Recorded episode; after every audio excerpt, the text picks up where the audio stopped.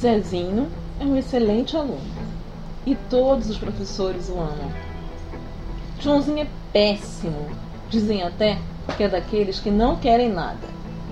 Pedrinho ficam, como falam por aí, meio termo.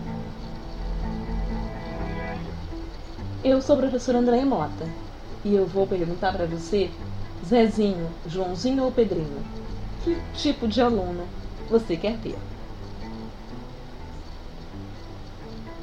Zezinho é um exemplo, um doce de menino, fala pouco, senta-se na primeira fileira, quase não conversa.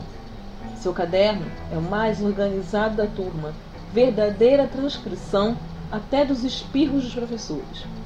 Seu pescoço é feito de mola, a cabeça fica soltinha, soltinha em um si incessante. Joãozinho é indisciplinado. Senta-se lá no fundão, com o corpo meio virado de lado, anota pouco e ainda ousa debater com o professor.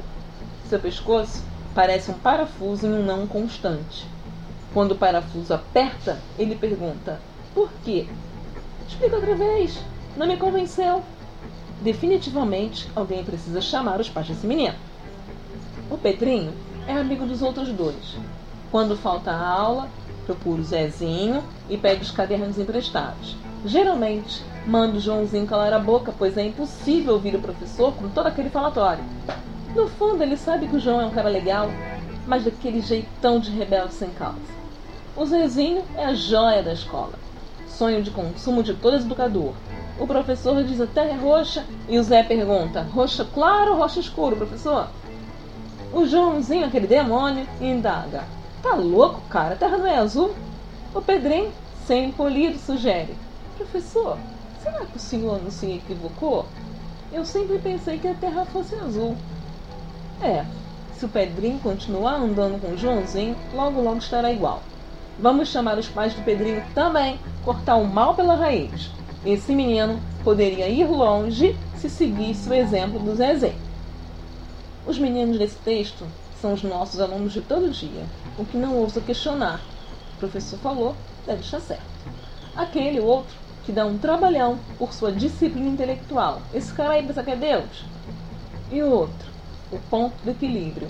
O professor falou, mas ele não é Deus e por isso erra como todo mundo.